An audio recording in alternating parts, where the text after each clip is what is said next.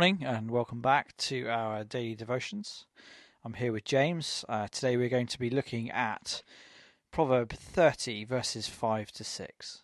It says this Every word of God is flawless. He is a shield to those who take refuge in him.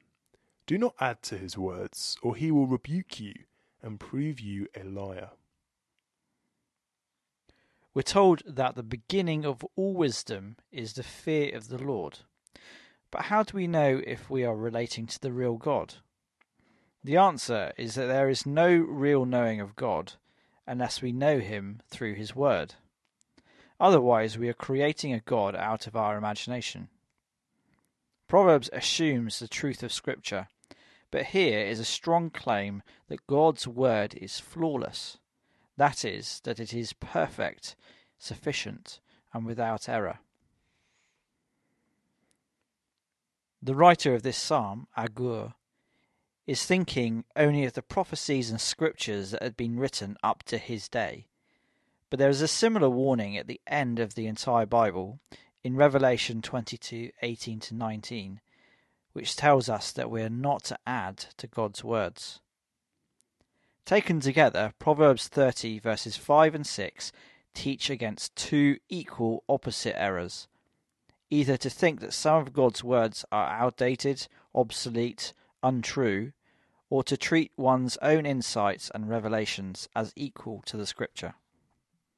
Modern skeptics make the first mistake.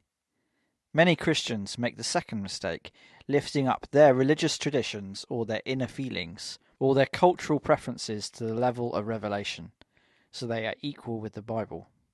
We must do neither. Are you completely convinced of the full authority of the Bible, of every word?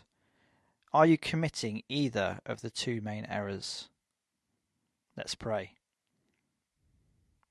Lord, we read in Psalm 119 that I have more insight than all my teachers for I meditate on your statutes. We know that some people with little formal education, through their knowledge of Scripture, are wiser than worldly experts. So let your word light my path as well. Amen. Amen.